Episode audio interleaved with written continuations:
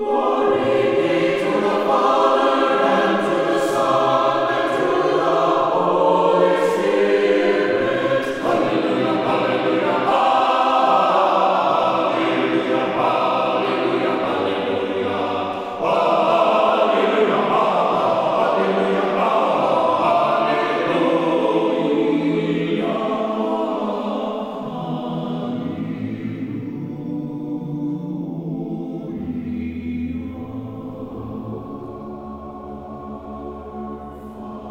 to Jesus Christ. Annunciation Byzantine Catholic Parish presents Light of the East, a program revealing how the Eastern Catholic churches have nourished the Roman Catholic churches and today's world in profound ways through their histories, traditions, mysteries, and spirituality. Hello, I am Father Thomas J. Loya, pastor of Annunciation of the Mother of God Byzantine Catholic Church in Homer Glen, Illinois, and this is a story of the Eastern churches, an inspiring story of faith, courage, intrigue, mystery, spirituality, dissension, and reconciliation. But most of all, this is an expression of a great experience of faith through a unique divine liturgy.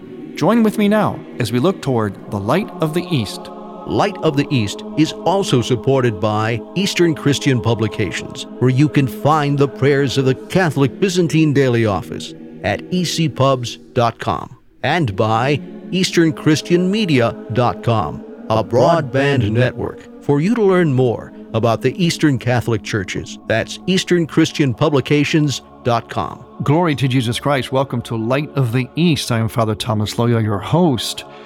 Pope Francis, and I believe he was quoting another saint, said that the church is a field hospital. In other words, we come to church or should come and be a part of church, not just go to church, but be a part of the whole life of church, a life of faith. Because we're all, in a sense, a little sick, sick from original sin. That's how the Byzantine spirituality describes sin as sickness of the soul. And of course, it all comes from original sin. So we're all a little bit sick. We all need healing. That's what the sacraments are about. That's what the life of the church is about, the scripture. That's what everything Jesus did was about to help us heal. Heal into a healthy person, a person that is the best version of ourselves. In other words, a person that is healed, whole, and therefore holy. And the church certainly plays a part of that we all have our journey. We all have our journey of healing because we're all wounded in varying degrees, and if we don't really realize it.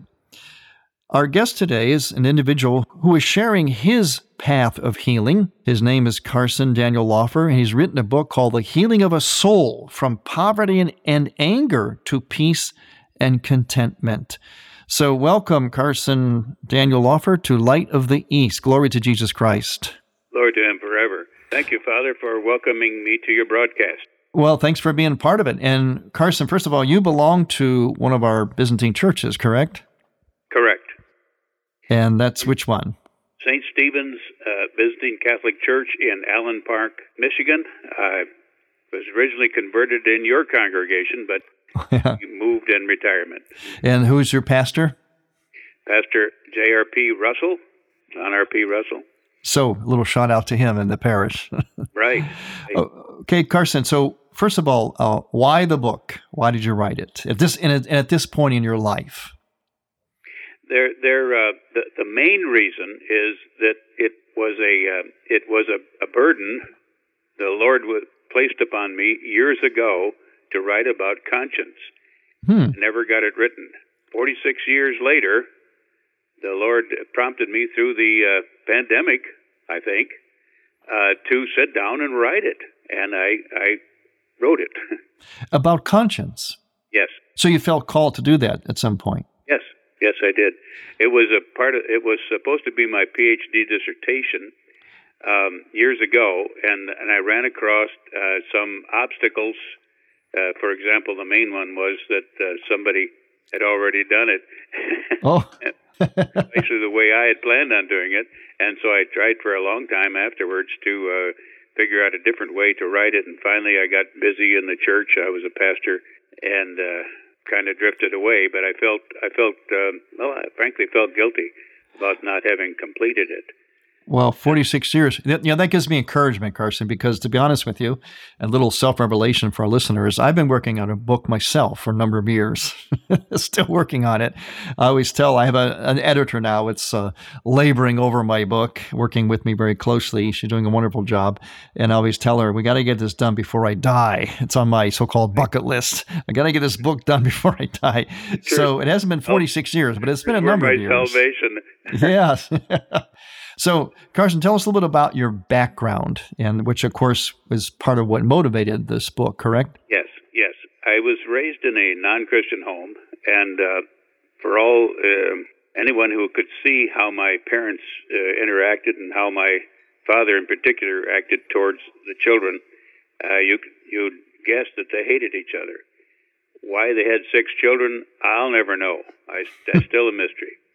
But uh, I was the oldest of six, and I, uh, at even at age five, my earliest recognition that there was another presence beyond the uh, physical uh, presence of my parents or anybody else, for that matter, came when I uh, was uh, my mother was crying out for help, and I thought she thought she was dying, and so did I. As a five-year-old, I didn't know. We had a we had an old-fashioned phone, a crank phone on the wall, and uh, I never used the phone, but it was had a party line, and I uh, got up on top of the sewing machine after she asked for help to try and get hold of my father through the lady on the other end of the line. So I cranked the phone and I talked to the lady, and she said she'd help me. After uh, after a search of many places that he might be, my father might be, uh, we finally reached him, and he got home. And but I, I sensed that there was somebody helping me Hmm. Didn't I didn't know. I, I, I didn't even have the words for God hmm. because my parents didn't go to church. Uh, and uh, only time they used uh, the name of God was to curse each other. Hmm. And uh, so when that was just the first thing, and but on reflection, I can see a pattern throughout various stages of my life that uh, uh, fit the psychological uh, patterns of, of uh, growth, but also parallel the I what I perceive to be theosis or or um, uh, becoming divine or becoming adopted into God um, throughout my life, or sanctification is what's called in the, some churches. Yes, in the Eastern churches, for the benefit of our listeners, you mentioned theosis, or basically divinization. That's very strong part of Eastern spirituality, the ongoing growth, the continuing sort of metamorphosis, the transfiguring of ourselves into our truest selves. In other words, our our cells that we be, would be considered to be holy or truly human, and and growth in that is an ongoing, constant thing. We sort of metamorphosize. We're like Christ on the Mount Tabor as he transfigured. In fact, that's even called the metamorphosis in Greek. The icon of the transfiguration is referred to as a metamorphosis, the constant changing of ourselves into the image and likeness of God. And it's interesting, and you you sense something at age five. You know, Carson, as a as a priest in all my years, I, I when I've heard people's stories and testimonies, just like you're offering to us today. I, have often heard that something happened. I'm amazed at how many stories I've heard where something happened to people at age five, around that time. Isn't that interesting? And, yes. Yes, it is. And they, they, it was something profound. They may not have been able to identify per se at the time, but it was profound and it, and it was life changing. It was it would set them on a certain direction, and so you've had that uh, as well. So there was a lot of uh, well, not much faith in your home then, correct? No, no, there wasn't.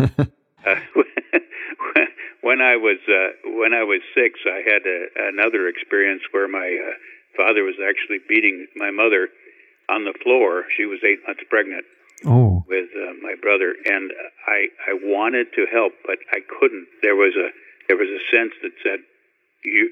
I had a I had a feeling that I was maybe on reflection afterwards. I don't know that I was going to be able to help people, but I couldn't just yet. I had to wait. I was only six. Mm. do anything. And in some of the information you gave me, uh, you said that the from the age of 15, you sensed a call of God to be a pastor. I was at a, uh, a holiness camp meeting, holiness Protestant camp meeting. Uh, maybe some of your listeners will know what I'm talking about, maybe not. but it, it was a, sort of it wasn't a Pentecostal. We didn't they didn't speak in tongues. They didn't believe in it, but but it was a holiness camp meeting, and people. Uh, I was at a youth camp, and they said the first the first day of camp, they said on on Thursday we're going to give all you preacher boys a chance to preach your first sermon. And I thought, hmm, maybe God is calling me to do that. So I I went to my bunk, and I I I knew how to do a sword drill because I'd I'd gone to a church a few times of our grandparents' church, and the teenagers had this game where you closed your eyes, held the Bible above your head, put it down, and put your finger down, and whatever verse there was while you read it. Or they would say, okay, put it down and find the passage. Well, what I did was put it down on the bunk, put my finger down on Matthew 6, 33 and 34. Seek ye first the kingdom of God and his righteousness, and hmm. all these things shall be added unto you. Take therefore no thought for the morrow, for each day has trouble of its own and I preached my first sermon. I felt that that was the uh, confirmation of my calling, that indeed I was to be a pastor. Hmm. But also, you mentioned to me that about a guidance counselor had a different kind of take on you. Oh, yes. when I was a junior in high school, the guidance counselor called me into his office. And he said, uh, after a bit of conversation, he said, I don't want to hit you too hard with this, but uh, there's not a there's not a chance you'll ever be a pastor, given your background of violence in the home and, and poverty. And uh, I was a United Methodist pastor for 27 years. and then uh, you then you came to the Byzantine Church about that time or soon after. Well, oh, many many many years later. Oh, many. Well, after after yeah, that's right. After the 27 years. Um, it, it just seemed like God was calling me to a further, uh, deeper walk in, in the path of holiness. And uh, when my wife and I talked with each other, we said we need to go to the church that Christ established the church on the on the apostles, and it isn't the it isn't the church we're in. and and so we started to search. We went to an Orthodox church, and we loved the oh we loved the liturgy but uh, in talking talking with the priest afterwards, uh, he he assured me, "Oh, you'd be ordained in two years. No, no problem at all." I said, "Well, I have one question before uh, I make my we make our decision. Uh, what is the possibility that there might be some kind of reunion or cooperation between Rome and, and the other patriarchates?" He said, There's not a chance in the world. Orthodox priests don't give it a thought. We don't care about the Rome at all. And I said, Okay. And we never came back, never went back. not, not that I'm enamored, not that I think Rome is God. I don't, don't mistake that. But if, if you're not trying to unite, if you're not moving towards unity, how, how can you say you're following Christ? Very good. Yes, Carson. I yes, I agree with you, and that's part of the whole charism message of this program, Light of the East. It's unity between East and West. We present the gifts of both East and West, but primarily, of course, the Eastern churches. But our whole mission here is unity in the church. Well, when we come back, we're going to talk more with our special guest, Carson Laufer, and his book is called The Healing of a Soul From Poverty and Anger to Peace and Contentment. And the publisher is South Health in Walled Lake, Michigan, correct? Yes. And you can get it at Amazon. Well, Soul Health. Oh, Soul Health. It's Soul Health, Walled Lake, Michigan. It's available on Amazon. Again, the author is Carson Daniel Laufer, The Healing of a Soul from Poverty and Anger to Peace and Contentment. We're going to talk more about this book and about his journey into the Byzantine Catholic Church as well. I'm Father Thomas Loya on Light of the East. Light of the East mission is Christianity's reunion, and to tell the story of the Eastern lung of the Catholic Church, we need your support. In order to keep Light of the East on the air, you can make a donation now by going to ByzantineCatholic.com. That's ByzantineCatholic.com. And then donate securely using any major credit card. With your help, we can keep Light of the East's illumination bright.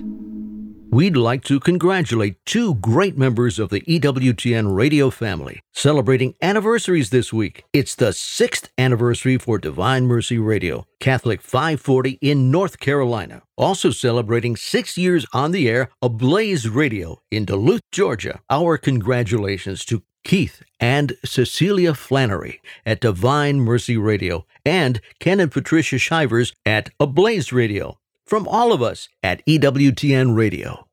This is Archbishop Salvatore Cordileone of the Archdiocese of San Francisco, and you are listening to Light of the East.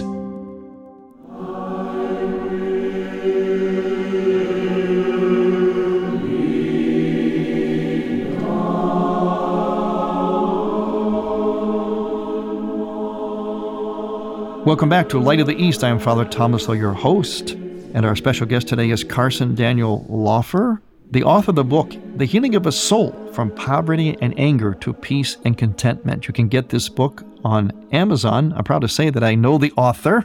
He came into the Byzantine Catholic Church through my particular parish. In fact, that was very early on. We were very new at the, at the time. Annunciation Parish had just kind of opened. I don't know. I think, Carson, we were maybe about a year or two old when you joined us, I think, because we had. I well, you had just had the bishop there, and uh, uh, I, I came in September 1999. Mm, was our first liturgy. Oh, you were at the beginning. Y- yes, yes, and the uh, iconostas wasn't even up yet. yeah. I think I had one icon painted there, one or two icon murals painted there. That's, that's um, right. The, the Theotokos but I remember, I, in fact, I have a picture of you. I remember you standing there looking up at the Pantocrator, and your eyes were just aglow. You know, it was amazing. I thought, wow, who is this person that's so enamored and touched by this? And we've hardly begun. We just got into the new church, got a lot more icons to do, and somehow I know the Pantocrator has kind of captivated you in the, in the liturgy. I walked into the church by myself. I, I did, Chris was waiting for me in the car.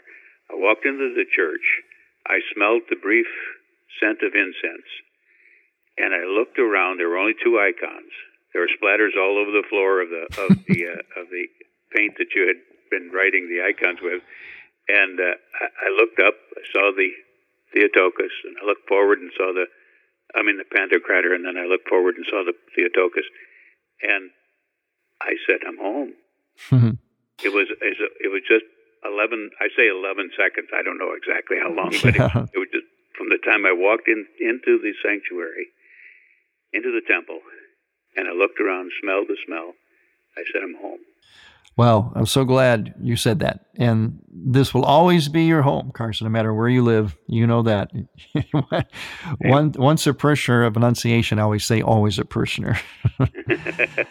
so we uh, we were sad to see you have to move out of town, but you do come in from time to time. You stay in touch with us, so you're you're every bit a parishioner as far as we're concerned. And I'm glad that you are with Father Russell in the parish you're in now, because that's a fine place, fine priest. But you're always going to be welcome here. So I want to ask you a little more about the book itself. Now, in the description, it says the healing of a soul outlines how, through God's leading, the kindness of godly adults, and my own perseverance, I was led to be a successful pastor and college professor by carefully following the guidance of his own soul. There is a plan for everyone.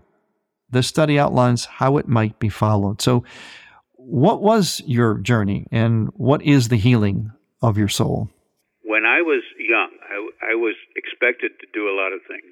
I had to watch my younger brothers and sisters because my parents both were gone, not together though. My mother was an alcoholic. Hmm. And my father liked to go fishing and didn't want to be bothered with the kids on the weekend.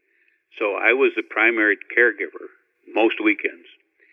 Once in a while, I get a chance to hitchhike to to uh, uh, Adrian, Michigan, where I went to a holiness church, holiness Protestant church. My grandparents went, but most of the time, I, I was put. I was well, there's more responsibility than any child should ever have to have. Mm-hmm. Or, but at the same time, it probably made me a more uh, responsible person in the long run.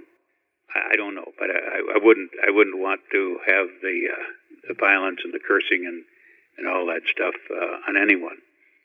But I, despite that, I sensed the presence of another being, Hmm. of, of, a, of a true being, a, a completed being, Hmm. mo- more than somebody wiser uh, than I. And I, every once in a while, bumped into somebody who really was helpful. For example, an older man, 76 years old, and I'm, I'm just about that age myself, Mhm. treated me as actually a human being. Hmm. Most, te- most teenagers aren't treated that way. And I had certainly never been treated as an actual, actual living human being. He would show me scriptures. We would talk. We would laugh. He'd tell me stories. Uh, we'd, we'd go. He had another another friend, and I would go to uh, different church meetings when we got a chance. Didn't happen very often, but uh, occasionally, often enough, so that he really took me under his wing. And in fact, after he died, I was off to college for just about a year, and I couldn't get back home for his funeral. But after he died, I found myself talking to him. The communion of the saints, not in a not in a weird way, Mm-hmm. not as though I he was standing there and uh, doing strange things, but but in a in a sense of I sensed his presence, Mm-hmm. sensed that he was praying for me, and so I uh, would often think of him as I was praying. Um, so I call him Saint Comfort in my uh, kind of an honor, ironic name, but that's that was his real name. I call him Saint Comfort in my book. And uh, then um, I went off to college. I knew I, I knew I wanted to go to a, a religious college. I, I knew I wasn't. I was in. We were in a rural school, so I knew I wasn't ready for a big university, and probably I was spared. God, God was leading me not to go to a big university, for that matter, at that point, because I wasn't ready for it. But I went to a Christian college, uh, the Church of the Nazarene, and uh, there I met uh, the woman I called Saint Christine. Mhm. She is uh, is my wife, and we met because I had a sense of um, well, we went to the Art Institute of Chicago, and I uh, I had one suit to my name. I'd I'd save forty dollars to go to college. That's all I could muster because I had to pay my parents uh, room and board the summer before I went to college, and they didn't have any money to give me for college, so it was forty dollars and a promise of a job, of a job interview anyway. And uh, so I went there in a cardboard with a cardboard box and a cardboard suitcase with all the possessions I had. And I, uh, uh, during my end of my freshman year, near the end of my freshman year in college, I was in a fine arts course, and they took us to the Art Institute of Chicago. So I figured, you go to a big town, you go to uh, a city I knew nothing about, almost nothing about, and you go to the Art Institute, and what should you wear?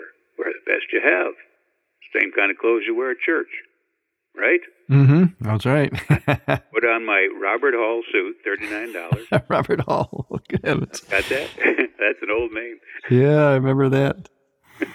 my thirty-nine dollar Robert Hall suit, and I got on the bus to look around, see if how other people were dressed, and see if I knew anybody.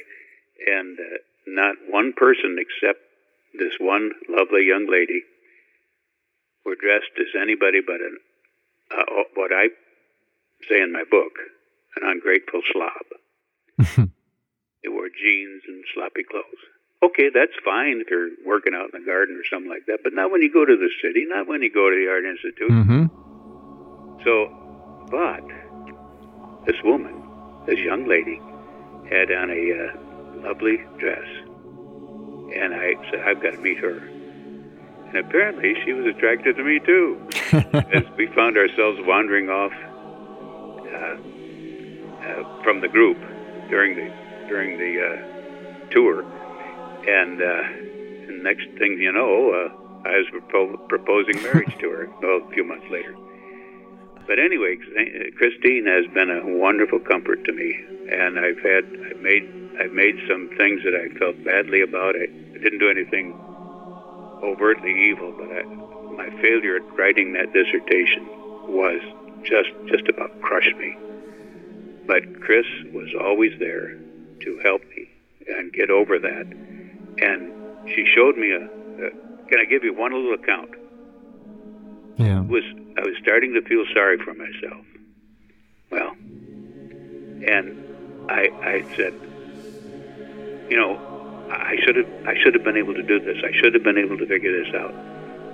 And so she showed me a book, a, a book about uh, vocations in the country and, and judging the various levels of educational endeavor needed for them. And she said, and said, look at this one, look at this one. And she found clergy, She's, and they had a five-point scale, and they had they, they judged the the education and intelligence required for each for each job, and a clergy one was five uh, five points on every category of, in, of intelligence needed.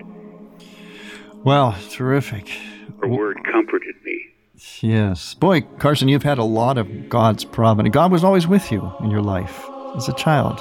It's, Yes. it's amazing. And I would have never known, as long as I've known you, I would have never, never known. I actually did not know you had that, that kind of background. So your book should be a, a real help to people. I want to thank you for being with us here. And Carson, your book will be a gift to many, and you have always been a gift to me as a pastor and to our parish of Annunciation, to our Byzantine church here in America.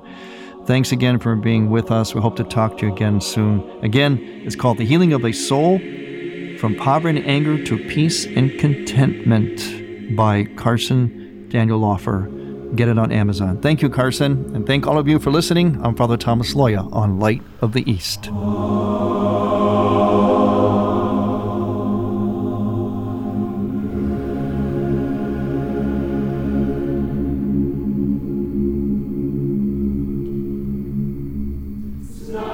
Thank you for listening. Next week, we will return to the Light of the East. To learn more about Annunciation Byzantine Catholic Parish, visit our website, byzantinecatholic.com, where you will also find an archive of all of our programs. In order to continue Light of the East with its mission of Christianity's reunion, we need your support with a donation.